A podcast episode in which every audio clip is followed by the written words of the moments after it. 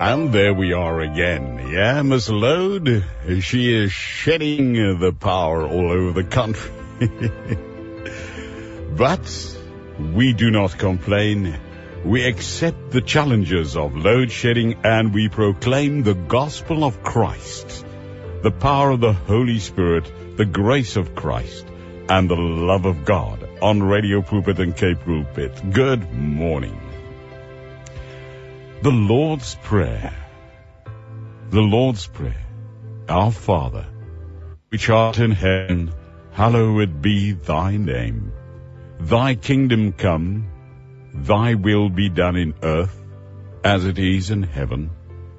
Give us this day our daily bread, and forgive us our trespasses, as we forgive them that trespass against us and lead us not into temptation, but deliver us from evil. For thine is the kingdom, the power, and the glory for ever and ever. Amen. The Lord's Prayer, as Jesus taught his disciples to pray. And perhaps you will have this same experience that I have many a times when I hear or pray the Lord's Prayer. My thoughts go back to uh, primary school day. Well, it's many, many moons ago. I'm not sure if uh, it's still taught at school these days. I do not know. But in my days, and perhaps in yours as well, we were taught the Lord's Prayer at school. Not only in church, but at school as well. And we said it up out loud. We, we said it out loud.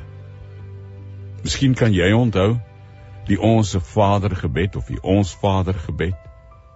Hoe ons op skool geleer is, nie net by die kerk nie, maar by die skole ook. En in die saalbyeenkomste Onthou jy hoe ons dit almal hardop saam gebid het? Ja, dalk is 'n stuk tradisie. En dalk het die skool hoef ook nou nie heeltemal geglo altyd waaroor hy bid en maar dit was 'n goeie tradisie. Ek weet nie of dit nou nog gebeur nie. Jesus himself gave us the words to the Lord's Prayer. And you find it in the Gospels of Matthew and Luke. Matthew chapter 6 verse 9 to 13 and in chapter 11 verse 1 to 4 in Luke in the New Testament. But more specifically, when one of Jesus' disciples asked the Lord to teach the disciples how to pray, Christ Jesus responded by giving us the short prayer that perfectly summarizes what Christians believe and how Christians should live. And I'm not sure if we always understand that the Lord's Prayer is a perfect, and I say it perfect because it was taught by Jesus. It's a perfect summary. What you and I as a disciple, as a Christian, believe and how a Christian should live. It's a perfect summary, of a Christian's belief and the way of life a Christian should live, the Lord's Prayer. The Lord's Prayer, also known as Our Father or Pater Noster in the Latin. It contains seven petitions. The number seven often shows to completion or perfection in Scripture, and the Lord's Prayer is just that, a complete and perfect summary of godly teachings. The Pater Noster in Latin, the Lord's Prayer, Our Father. Our Father. Pater is a father. Noster is uh, to say our Pater, our Father. The Lord's Prayer. And the prayer opens simply enough with an address to our Father who art in heaven. And this address in the Lord's Prayer, reaffirms our core belief as Christians.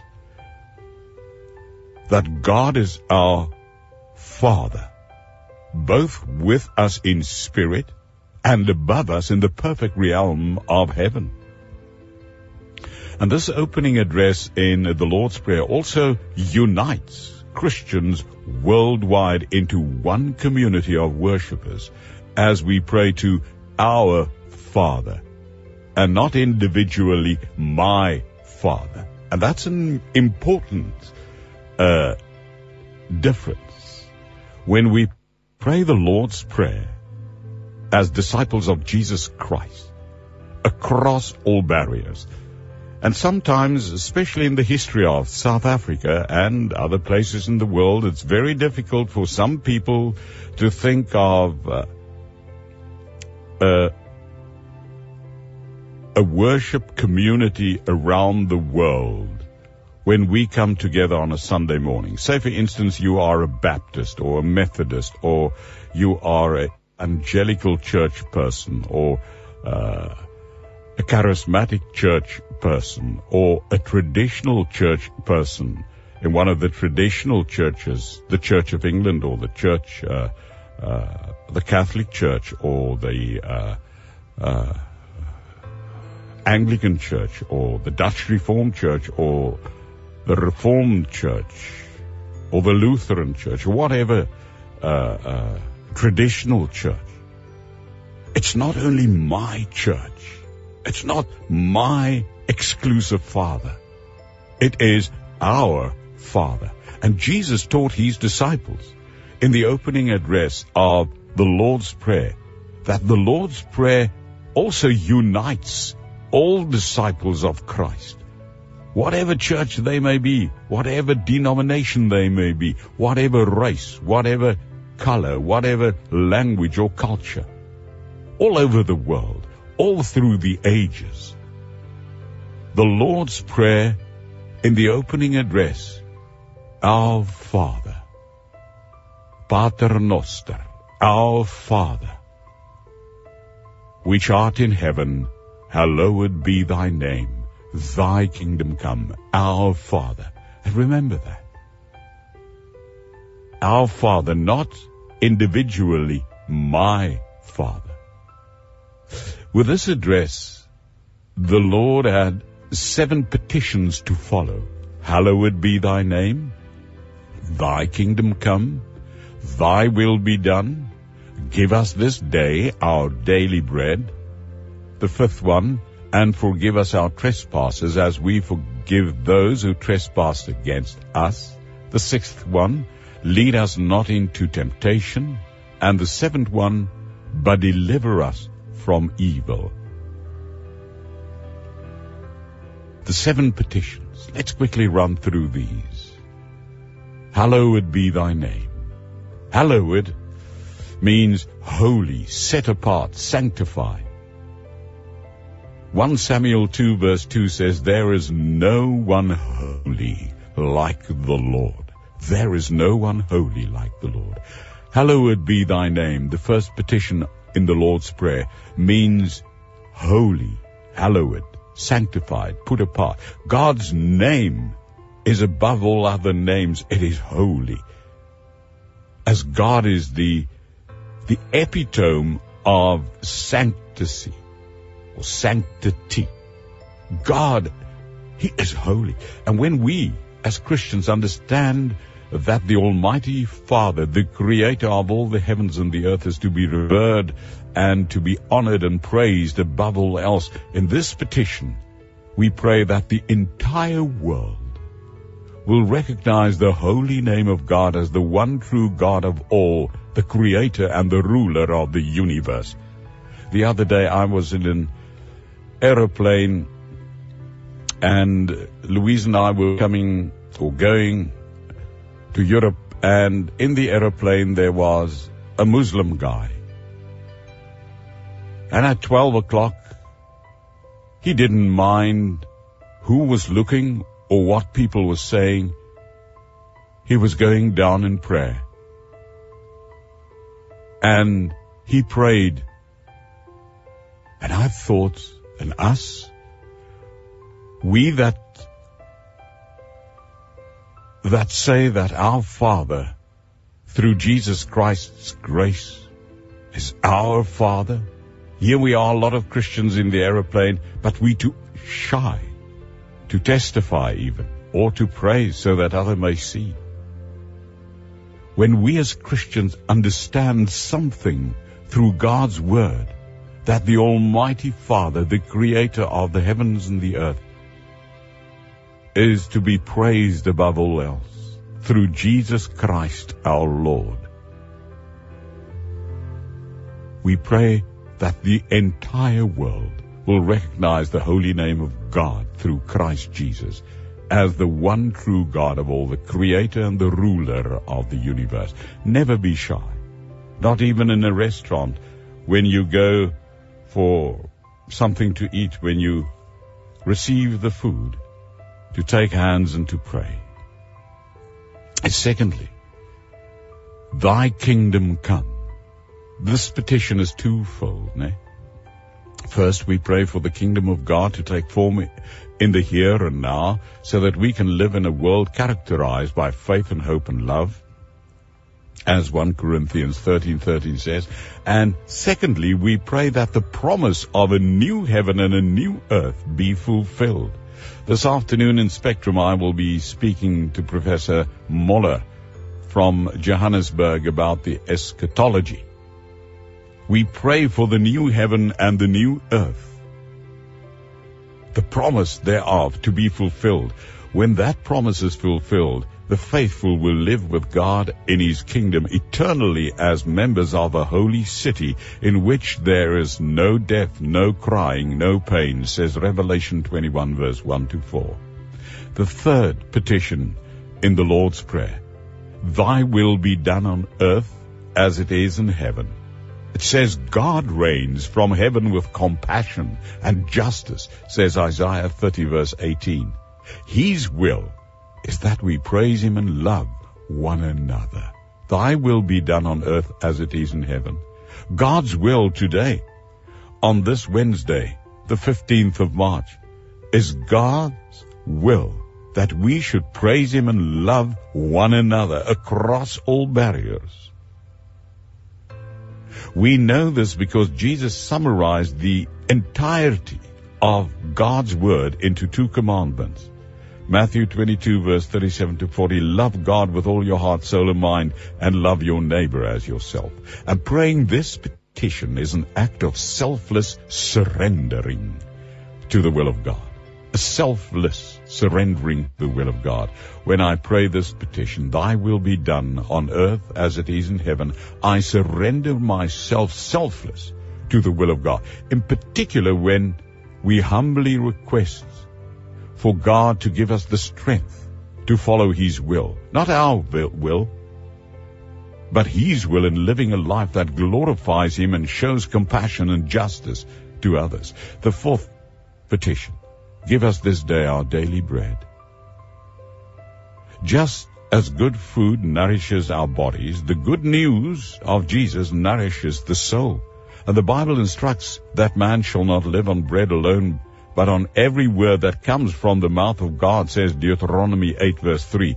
And in this appeal we pray for spiritual sustenance so that we can have the fortitude to go out into the world and spread His message of the gospel, of the good news through our words and action. And this nourishment comes from the Word of God, nowhere else and from the communion with Christ by the power of the Holy Spirit, who is, as John 6, 48 to 58 says, the bread of life that comes down from heaven so that whoever feeds on this bread will live forever.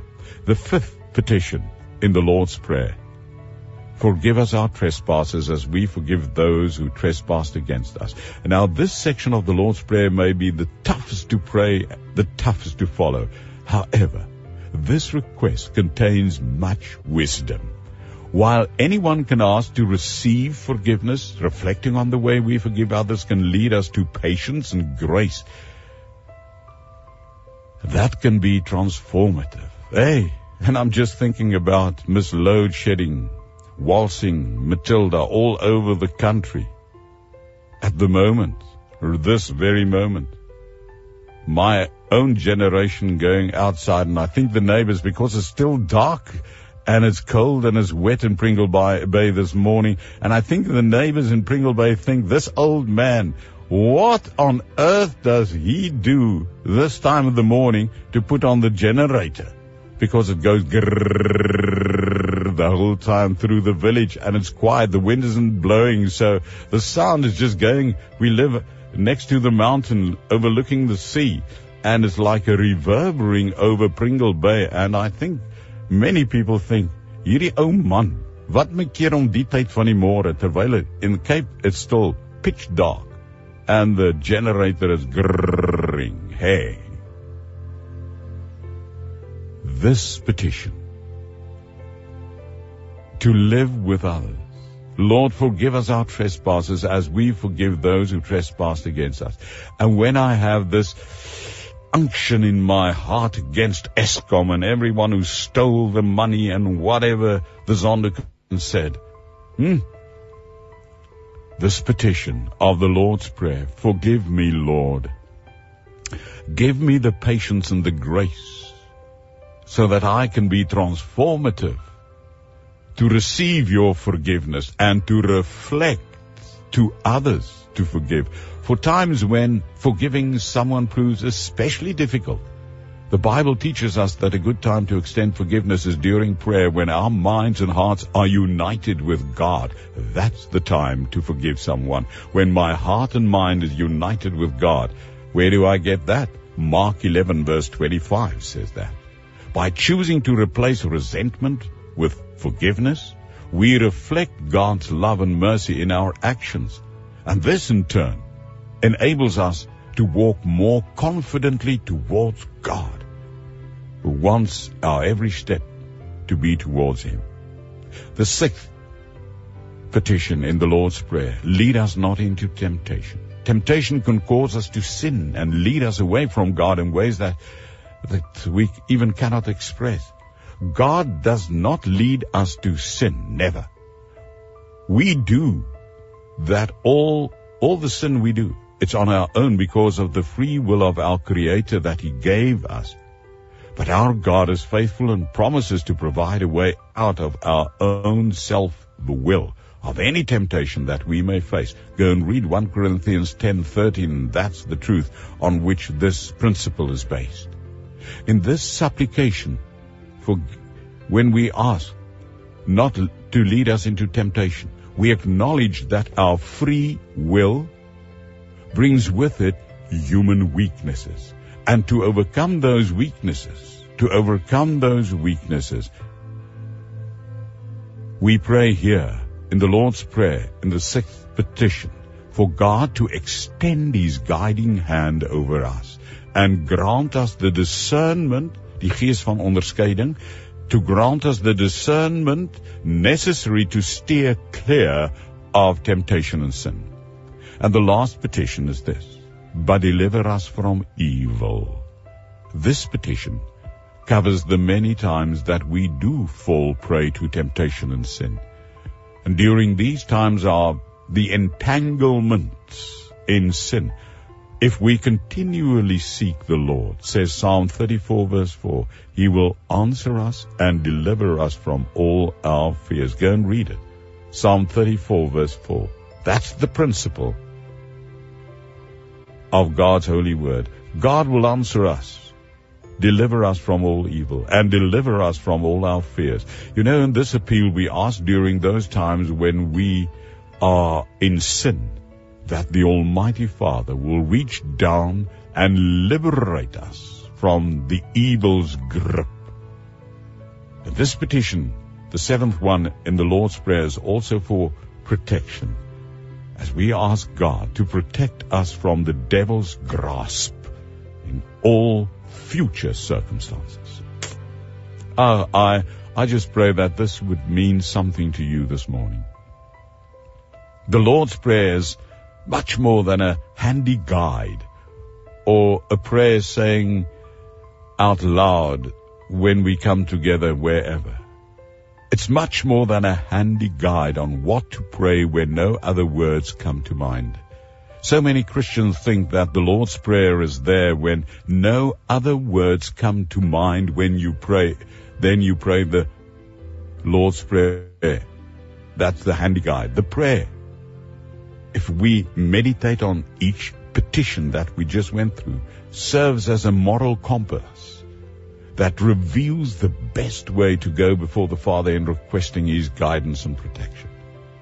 And the Lord's Prayer focuses on our thoughts. It focuses our thoughts on what is important in life by summarizing all that we must do to be good and faithful servants, says the word. Namely, revere God, accept His will, know His word, love each other through forgiveness, and resist evil. Our Father, which art in heaven, hallowed be thy name. Thy kingdom come, thy will be done, in earth as it is in heaven. Give us this day our daily bread, and forgive us our trespasses, as we forgive them that trespass against us. And lead us not into temptation, but deliver us from evil. For thine is the kingdom, the power, and the glory, for ever and ever. Amen and Amen.